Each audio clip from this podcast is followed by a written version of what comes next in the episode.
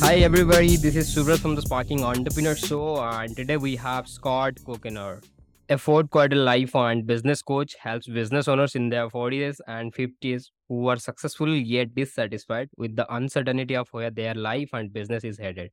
He concentrates on helping owners of small to mid-sized companies create clarity and design a comprehensive life and business plan. He helps not only with strategy but secure solid traction through an iterative approach. His clients are reaching new heights and accomplishing much more than they ever thought possible. So, without further delay, let's welcome Scott. Scott, welcome to the show. It's a pleasure to be with you today. Scott, let's start from your journey first. What exactly inspired you to become a coach? How did you get started in this profession? I can date, this will date me. This will tell you how old I am. Back in 1999, I was asked to investigate coaching for a potential benefit for our family business. And in my investigation, I fell in love with the whole concept. So I ended up hiring my own coach. And then I got certified and became a coach and coached people on the side. Uh, never really got into the business of coaching formally, but I did it on the side of my full business, full time job. Kept doing that, and uh, and when we had to close the business back in 2015, I was a 50 year old without a career. So I decided to pull my coaching experience along with all nearly 30 years of business experience and turn it around to become the partner I wish I'd had when we lost our business. So that's how I got started into it. I just I fell in love with the principle of coaching. It is very powerful for both the coach and the client. And now I'm doing it full time. It's all I do and I absolutely love what I'm doing. And how it is going on? It's going great right now. I'm I'm able to work with some fantastic clients who are doing some amazing stuff. It's just I, I am very privileged to be on this side of losing my career doing what I'm doing today. Awesome. Great. Scott, since you got a lot of experience in coaching, what do you think that what are the most important qualities for a successful coach to possess? What comes to my mind are two in particular. Two qualities. The first one is service. And let me explain what I mean by that. Coaching is a relationship and trust based profession. Mm-hmm. When you do your best work, it's based on a relationship with the client where there's rapport, where there's trust, confidentiality, and all of that. And the minute you start treating people like numbers, especially in your marketing, you make it more difficult to establish relationships with great clients. So having adopting a service mindset, and I've adopted that and and it's really made a difference in my business where every conversation that I have, I seek to serve them with no expectation they'll ever pay me for coaching. And if I do that long enough and broad enough, eventually there will be people who say, What does it look like to work with you? And it's a very genuine way.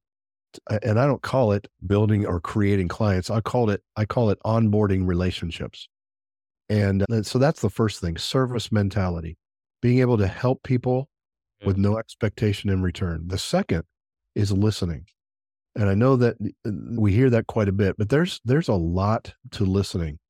There are a lot of people climbing ladders on walls that are the wrong walls. And when I engage in listening, it establishes the root challenge or the root cause for the goal that my clients are trying to achieve. And we try to get to that root problem before moving in any direction. So listening is very important. And how do you approach working with clients who are really struggling to achieve their goals? When someone is not achieving their goals, something's not working, right? Yeah. Something is not working. We don't always know what.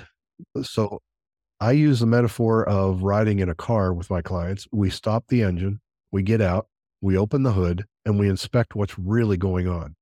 Many times it's a mindset thing. They're just stuck in a belief that they can't achieve the goal.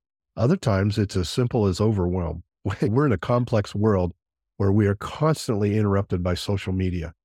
And if we're not being interrupted, we're looking for what we're missing. So constantly being interrupted uh, and this always on 24 7.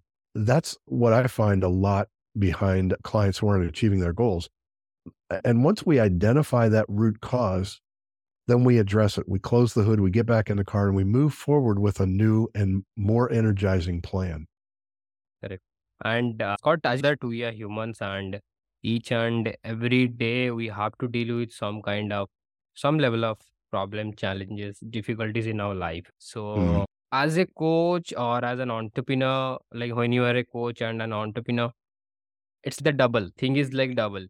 So you are also helping people to overcome the challenges, problems that they have.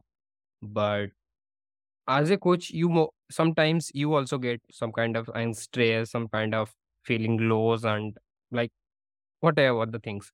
So how do you stay motivated and continue grow as a coach? And that's true. Every coach, you tend to think sometimes some people put coaches on pedestals and they have all the answers and all the have it all together. Uh, but we are human. And uh, based on my tradition, I was raised in a Christian home. I start each day with prayer and Bible reading and quiet my mind to remind myself that everything I face has eternal context. So Mm. that's the thing. Now, that doesn't hold all day long. There are still bad days. There are still, I should say, not necessarily bad days, but there are bad moments in days.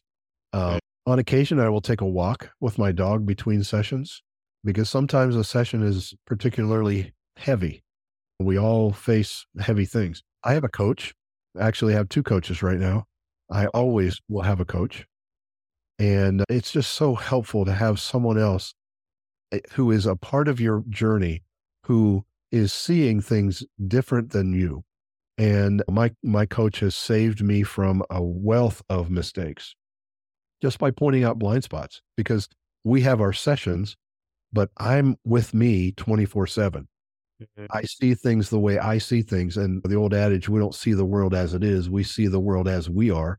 And sometimes we need to be corrected. And so that's what I do. I bounce things off my coach and say, Am I looking at this right correctly? And plus, I'm always reading something of relevant to my profession or to the market that I serve. I'm always feeding myself Yeah. information. Yeah. Okay, Scott, do you do only one-on-one coaching or do you have group coaching? Or do you have any online program, offline program? Like, how do you operate? If anyone wants to get coaching from you, then what kind of are available for them? Well, I've got actually got three. I guess the answer to your question is yes. You mentioned three options. One is a one-on-one, uh, which is a private coaching uh, where you know we work together for three months at a time. The other is group coaching with business owners who are you know, very active, very passionate about what they do, but they recognize that they can grow in a group a lot faster. And so I facilitate groups like that. And then the third is a very low end, but very effective process. I call it Lifeline.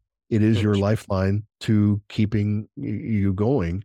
That and, and that is the most, uh, or I should say, the least investment of money. So those three: one-on-one, group coaching, and an online program. Okay, Scott, how do you balance holding your clients accountable while also being compassionate and supportive? There are times when my client, when I look at my clients and say, "Why didn't you do your homework?" you know, why you've asked me this same question three, four times. And sometimes it does require a difficult conversation, but not an argument. Now, there's a difference between a difficult conversation and an argument. An argument is where there are pointed questions that spark real, honest discussion. And I like to, I heard a long time ago that a great coach is always one question away from being fired. And and so I don't shy away from asking difficult questions of my clients. It would be a disservice to them if I didn't. When my clients hire me, of course we have a relationship and there's rapport and all. But I'm not your friend when Mm. we're coaching. I am helping you get what you need to get. And if I recognize at all that you're just you're playing small, I'll call you on it. Sometimes that's a little difficult to hear. In fact, my coach, which is the reason I have her as my business coach, is she calls me on stuff and it hurts. It's this is a pet project. I want to go this direction. She said, it doesn't fit. It just doesn't fit with where you're headed. Mm. And as I reflect on that, I begin to realize, okay, she's right. She's right. Yeah. And can you share any example of your coaching success story and what you believe contributed to your success? I was in a the office of one of my clients one day, and he was working on a deposit for his real estate business. Had a, a stack of checks, and he was working on a spreadsheet and then writing down on the deposit sh- sheet and all. And in the middle of preparing this deposit, I asked him, "Can I just observe what you're doing?" He said, "Sure." So I noticed how this task was not suited to who he was. He is a dominant individual, can't sit still, and very outgoing and people oriented. And and yet here's here he is working in a spreadsheet, trying to put together a very meni- menial technical task. Long story short, we looked at this step by step, and I offered a suggestion that he offload that to his administrative assistant, who it turned out gravitated toward that project. She loved it. She did it so much better and quicker. But here's the thing that is really interesting about that story. We identified how long it took my client to do these deposits each week. It was, it was roughly 40 minutes a week. Then we looked at his value to the company. Uh, I think it was like an eight or $10 million company. And we looked at the percentage of that revenue that he was directly related, it related to his direct involvement. Doing the numbers, we identified an hourly cost to the business based on that. And when we put the numbers together, 40 minutes of not doing that, but getting out and working with his clients and his prospects, we saved $100,000 every year. That was a one time shift of an activity that wasn't suited for him anyway. And it was suited to someone else, and they loved it. And we saved him $100,000 a year. Now, I attribute that success. I would like to say it's all me, right? Yeah. But it wasn't. I think it was because the client's courage to let go of something familiar. That was very courageous. And secondly, the willingness of his assistant to take on new work, the open mindset, working together. And of, of course, the power of observation, which is a form of listening. I think that was all part of it. Correct, correct, correct. Absolutely. And it's a really great story, Scott. Scott, let's talk about some misconception. Each and every industry has some kind of misconception, right? What are some common misconception about coaching and how do you address them with your clients? A, a lot of people, when they hear about coaching, now that I started coaching early on, and one of the major barriers that I had was a and no knowledge of coaching. And so that was what I had to overcome. But over over the years, coaching has become a lot more commonplace. People talk about having a coach. It's been on sitcoms and all TV and all this. But I think the challenge right now is that a lot of people think of coaching in the same way they think of counseling or therapy. And there's a stigma Yeah. to asking for help. Now, counseling and therapy is fantastic for people who need it, right? But that stigma, I've failed as a person. I need help. And especially clients who are high driving type A type personalities, they don't like to admit that they failed or that they need help. So that's a misconception of coaching. First of all, coaching is different than counseling and therapy because it doesn't look back to fix a problem, it looks forward to reach a goal. Yeah. It looks to the future. How I overcome that is I ask the question okay, you're a business owner. Why did you hire your lawyer? Why did you hire your CPA? It's because Mm. they have a unique set of skills that you don't possess, but Mm. that you need to co create solutions together. And it's a strategic decision to bring on a set of eyes that can help you run a better life, a better business. And a coach is a strategic decision. I actually appeal to the entrepreneur. This is a strategic partnership that you are bringing on. It's not an admission of needing help. You're in the driver's seat. So make a strategic decision to bring on someone who is trained to ask questions. That's what coaches do. They don't have answers. A good Yeah. coach has great questions. Yeah. And when you bring someone in, it's a strategic move on your part and good for you because you're broadening your experience and your advice and that platform of wisdom. Correct. And Scott, uh, imagine that you are writing your autobiography, okay? Then uh, how do you name it and why? I'm actually in the process of writing a book. We have a manuscript right now. It's coming out this fall or late in this year of 2023. And the working title has, it will have something to do with preparing yourself for an epic fourth quarter. And what I describe fourth quarter is your 60s, 70s, 80s. And it is based on my story.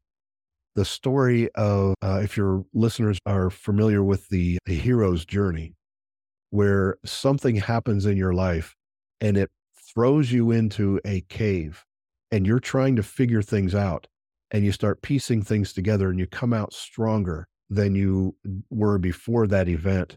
That is part of my story. And so I weave my story into Mm. what I've learned about reinventing my family business and then closing it and then becoming a 50 year old without a career and then turning that around and pulling the pieces, the shattered pieces together to create what I believe is a passionate approach to help others determine what their next adventure is for their fourth quarter.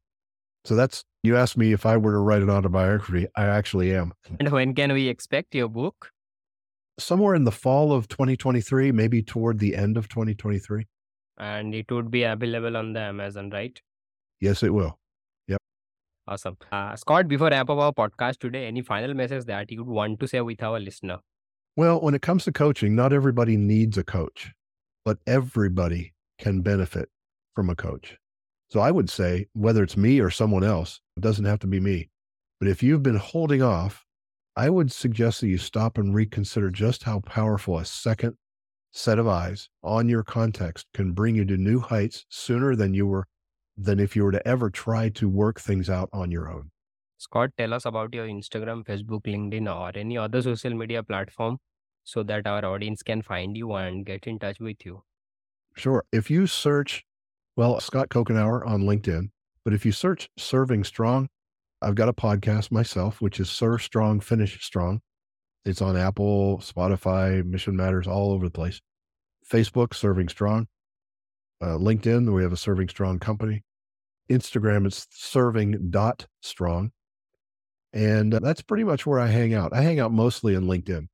Guys, do make sure you follow Scott as he is a wonderful person with great personality and you can reach out to him according to your coaching needs.